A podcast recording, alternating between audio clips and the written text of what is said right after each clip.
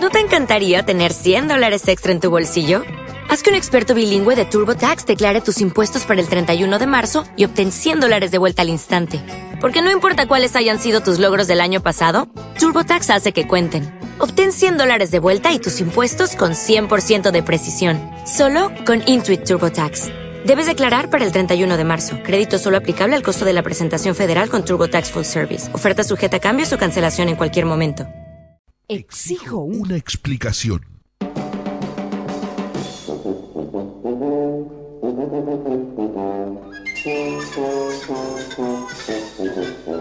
El noticioso del taller de fotografía.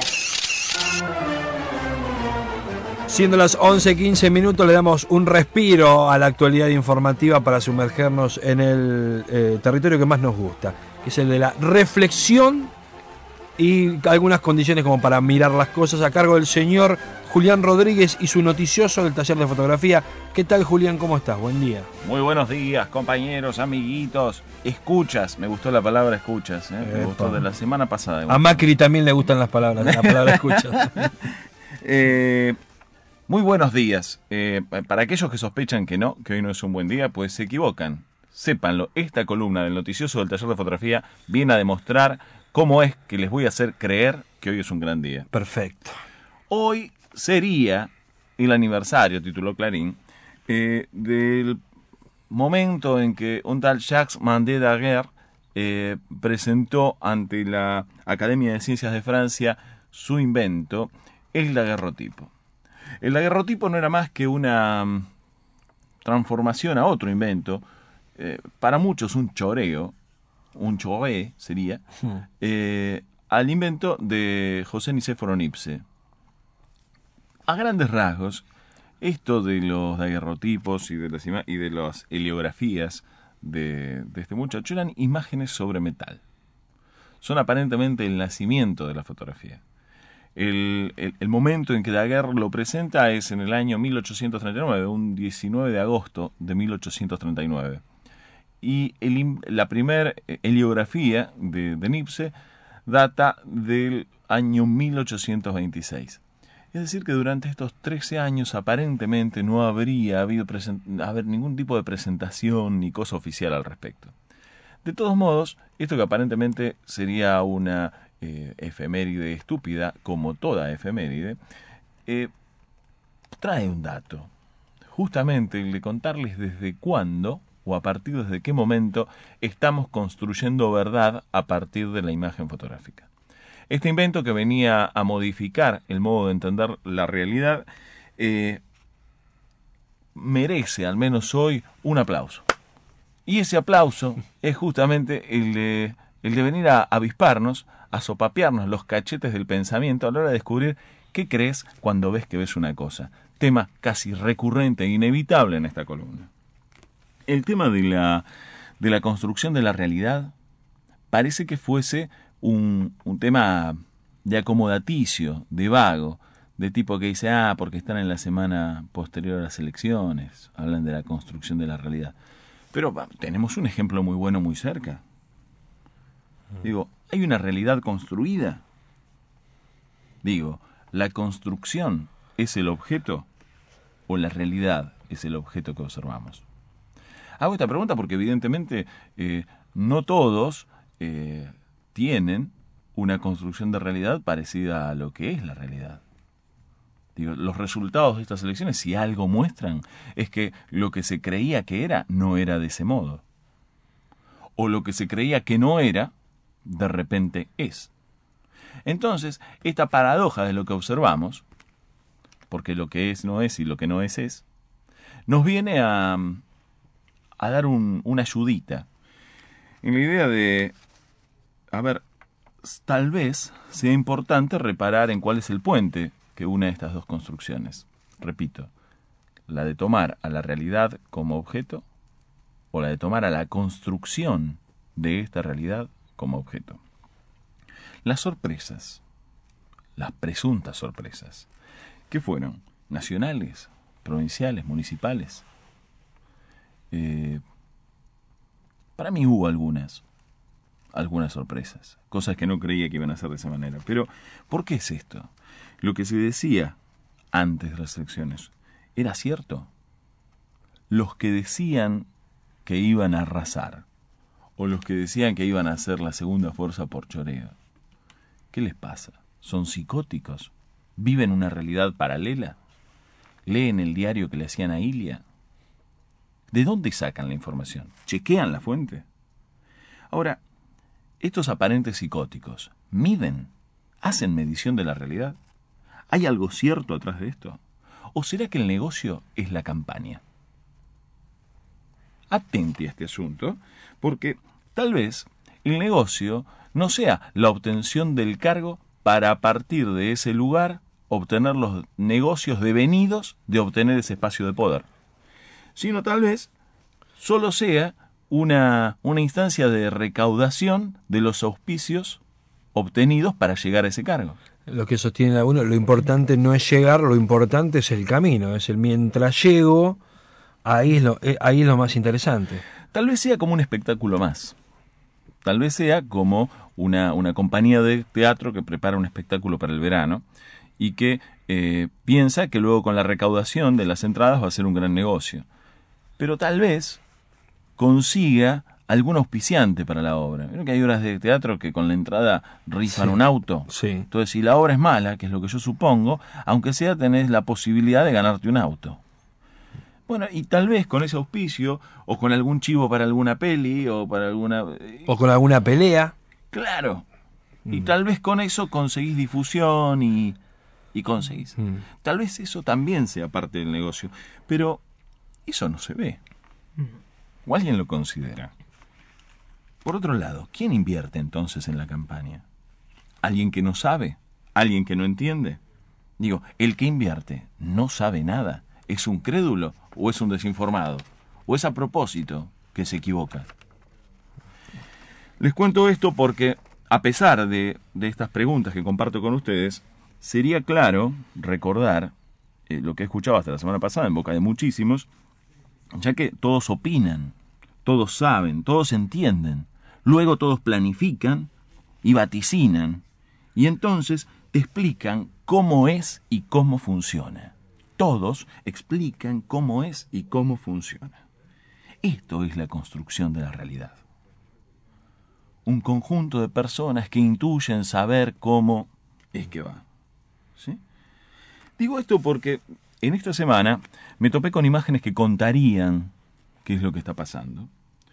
Y, por ejemplo, me encontraba con radicalismos hablando de la salvaguarda de la, institu- de institucionalidad. De una gran conferencia de prensa el día de ayer que yo no pude acreditar lo que estaba viendo Sí, en sí. estos momentos. Sí, yo sí. Pidiendo por favor que la gente no vote como votó porque si el gobierno ganaba por una diferencia mayor, corrían riesgo las instituciones. Bueno, yo sí, sí lo vi y sí lo busqué. Me quedé buscándolo en internet anoche porque era el tema de la construcción de la realidad iba a ser mi columna de hoy y quería tener ejemplos frescos. Eh, encontré entre esas cosas eh, dos, dos programas de, de- de TN que estaban para grabarlos y no olvidarlos. Eh, sobre todo porque estaba en, en el programa del, del, del médico Castro, Nelson. Castro. Eh, lo de médico fue un dato a propósito. Sí. Eh, Médico Castro, yo pensé en Cuba. no, no, no. Es como cuando Cavallo habló de el lanchero Scioli. Sí. Sí, sí. Eh, tenía a Jorge Altamira explicando una posición y jactándose de ser el gran vencedor. Cosa que me alegra mucho, vamos a decirlo. Eh, y luego opinaba Chiche Helblum. Chiche Helblum. Chiche Helblum, dije, sí, sí, sí, Chiche Helblum. El de, el de Atlántida, el de Revista de Gente, Gente. el peladito, el que tiene problemas de dicción.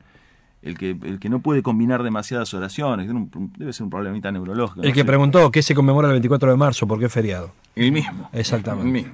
El que trucó un par de fotos también. Sí, ¿no? sí, En la tapa de gente. Ese mismo. El autor de la gran frase que la realidad no te impide traer una buena nota. Claro. Exactamente. Ese hombre hablaba justamente de la interpretación de una realidad que aparentemente sería obvia.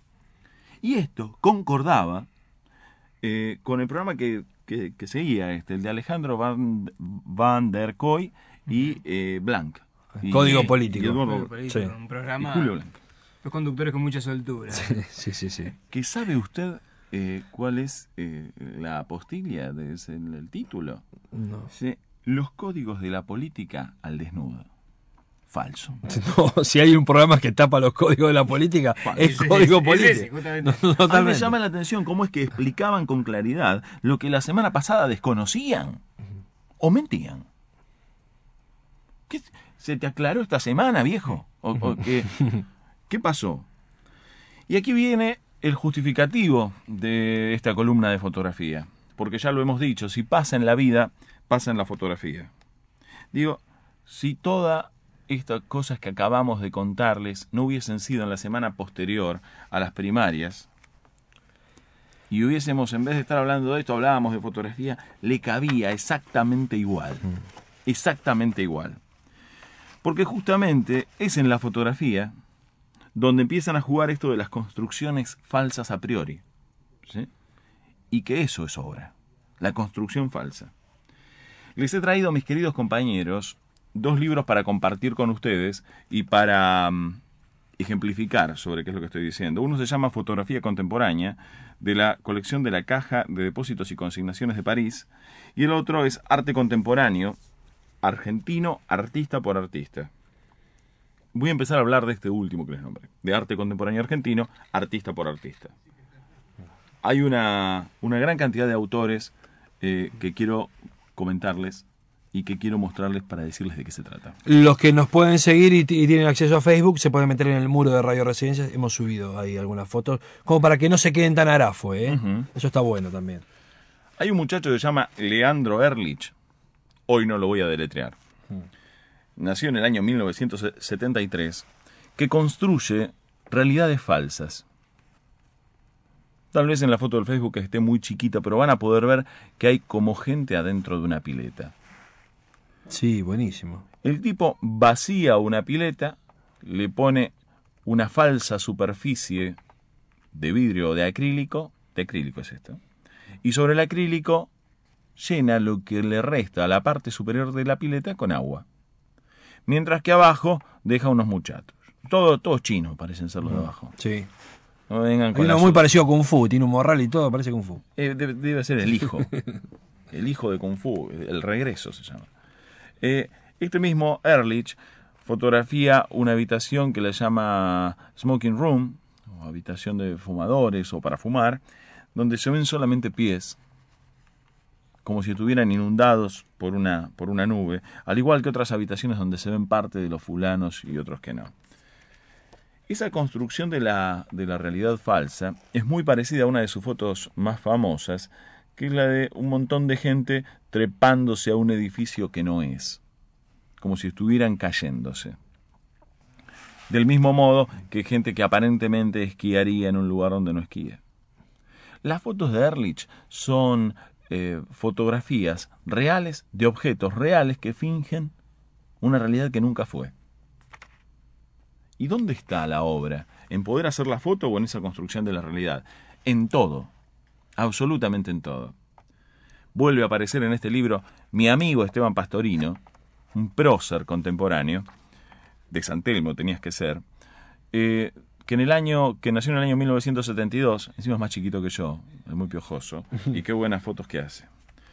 ¿Y qué hace Esteban?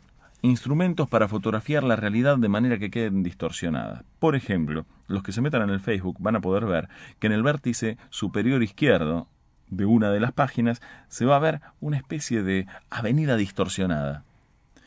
Esa toma está hecha con una cámara que queda quieta mirando una realidad que tiene elementos que se mueven. Una avenida, por ejemplo. De hecho, una de estas está hecha en el eh, frente al obelisco. Parecen autitos de juguete.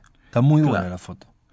Lo que hace este muchacho es, mientras que los autos se mueven, la película se mueve en sentido inverso dentro de la cámara. Es parecido al método de, de- de registro de llegada de los caballos de carrera, el photochart. ¿sí? Nada más que es al revés. En la de los caballos de carrera, la diferencia mínima de caballos se ve enfatizada porque la película se estiró, ese tiempo fue prolongado, y luego con una regla me dice, si es tanto, resulta que es un hocico o lo que fuera, una cabeza. Estas trampas de distorsionar el movimiento y de hacer que el espacio se vea diferente, eh, no son diferentes a las fotos que Esteban hace desde barriletes. Lo más lindo que la mayoría intuye que estas fotos son maquetas. Que Parecen maquetas, absolutamente. Justamente, justamente. En otra de las fotos de Esteban van a poder ver como una cinta transportadora inmensa llena de chinitos que miran a cámara. Eh, lo de los chinitos, eh, no lo tomen como, ay, dijo chinito. No, no, no sé demasiado de estas diferencias. Eh, pero no es un dato menor que haya elegido gente oriental, no uruguaya. Lo que hizo es fotografiar la zona recta, horizontal, vale decir paralela al piso, de una escalera mecánica. A ver si recuerdan, una escalera mecánica eh, no es solamente una pendiente, sino una especie de signo de integral, como una Claro, S. ¿sí? exacto. Bueno, en la parte de abajo, en la parte de arriba, tiene una zona que es paralela al piso. Bueno, él fotografió esa zona a pocos centímetros de la escalera. De manera que en su foto no se veía una escalera inclinada, sino una zona recta. Y con el mismo método de hacer que las cosas se muevan, fotografió a esta gente que iba subiendo esa escalera. Pero en su foto lo que se ve es una línea recta de gente que mira a cámara. Claro, ¿cómo no te van a mirar a cámara si estás con un aparato eh, de bronce inmenso, con unos dibujitos, dibu- con una cara de loco que él porta? Eh, ¿Cómo la gente no nos va a mirar a cámara? Entonces su fotografía termina siendo una distorsión maliciosa de lo observado. Y es malicioso. Para nada. Es parte de su construcción. Sus mentiras visuales son su discurso. Cuando montaba su cámara, esta que tiene la película que se mueve, en la ventana de su de su eh, Peugeot 404 y salía a andar, por ejemplo, por, por, por 25 de mayo, centro de la provincia de Buenos Aires, eh, podía fotografiar varias cuadras mostrando una vereda aparentemente infinita. Porque era el auto el que se movía. Y como el auto se movía, iba registrando solo lo que estaba enfrente. Y como la película también se movía, veía solo eso. El trabajo de Esteban Pastorino es un claro ejemplo de, de distorsión de la, de la realidad, o al menos una distorsión de la realidad que vale la pena observar. Les, les nombré también el trabajo de, de los, del, del grupo Rosa Chancho, que justamente lo que hace es distorsionar espacios que parezcan una cosa y, y que luego son otras. Son muy piolas y esas fotos están buenísimas, están bárbaras. Claro que la obra de Rosa Chancho no es la foto. Es esa, es esa realidad extraña. Es todo el evento que se genera, digamos. Claro. la resultante. Con cosas reales, armar algo que en realidad no lo vas a encontrar si lo vas a ver. Y que es imposible verlo de ese modo. En otro de los libros, el de la, el de la caja de depósitos y, y consignaciones eh, de París, les traje algunos ejemplos que vale la pena observar. Eh, se me ocurre que es imprescindible dedicarle algún instante a la observación de Martin Parr. Martin Parr es el fotógrafo naturalizado inglés. Podés creer que siendo galés te hagas inglés. Sos de Racing, Martin Parr. Está todo mal con vos. Eh, resulta que este Martin Parr fotografía la riqueza. Su tema es la riqueza. Es uno de los miembros de la agencia Magnum, un gran fotógrafo, vamos a decir. Eh, que él dice que su tema es fotografiar la riqueza. Argumentándolo en la idea de que si hay algo extraño en este mundo es la riqueza, porque abundamos los pobres. Y que como todos los fotógrafos son ricos, es lo que dice él, Sí. eh, su deber sería fotografiar lo exótico, lo verdaderamente exótico. Y esto tiene que ver con que, como él trabajó en Magnum y sabe aparentemente lo que es la pobreza, también nos hace notar a muchos que no sabemos hasta qué punto cuán ricos somos. Sí, ¿Sí? Es una idea interesante que sabía pregonar Adolfo Castelo cuando decía el problema no es la pobreza sino la riqueza. Fijémonos ahí. Claro. Vas a encontrar un montón de respuestas. Totalmente. Claro, sí, de última, ¿qué es el dinero? no Es papel pintado que supuestamente tiene un respaldo. ¿No? Entonces, esa teoría de que habla de que el dólar es un invento, pero que está aceptado por todo el mundo y mueve. Claro, digamos, sí, el sí. mundo mueve, Mueve en base a un papel pintado que es una convención de que esto sirve y yo puedo comprarme un Sí. televisor. eh, si yo pongo muchos de esos, ellos me dan una cosa así. Prometo desarrollárselos en columnas venideras porque hay trabajo fotográfico y artístico sobre el tema. Eh, les anticipo, Proyecto Venus, investiguen de qué va la perfecto. cosa. Y mi última sugerencia era don Hiroshi Sugimoto, un hombre que fotografía espacios utilizados como cine, iluminados con la pantalla una vez que fue iluminada sin película. Es decir, hay Pantalla un blanca. Claro, hay un proyector que ilumina una pantalla. Esa pantalla devuelve luz blanca y esa luz blanca ilumina la escena. Este trabajo minucioso, lo único que nos deja ver son rectángulos blancos que aparentemente iluminarían el resto. Lo que pasa es que quien no sabe el trabajo que eso involucra cree que, ¿y ahora qué le sacaste? Una pantalla. Claro. Todos estos ejemplos de, de fotógrafos que han modificado eh, eh, la realidad tienen que ver con darles pistas, más pistas aún, de, de un dato que no, que no es del todo claro, evidentemente. Tiene que ver con que el arte es el territorio de ensayo de estas poderosas armas masivas, las del convencimiento. En tanto, es- esta situación del arte no se experimente, no se lo conoce. Palabra de honor. Si no lo experimentás, no lo podés conocer. No hagas lo que hacían, lo, lo que quisieron hacer los candidatos que decían que arrasaban y que entraron peor que cola. No creas en la TV, mira a tu alrededor. Por ahí te estás perdiendo algo bueno. El señor Julián Rodríguez, como siempre, un gusto. Hasta siempre, mis queridos. El libro gordo te enseña, el libro gordo entretiene. Y yo te digo contento, hasta la clase que viene.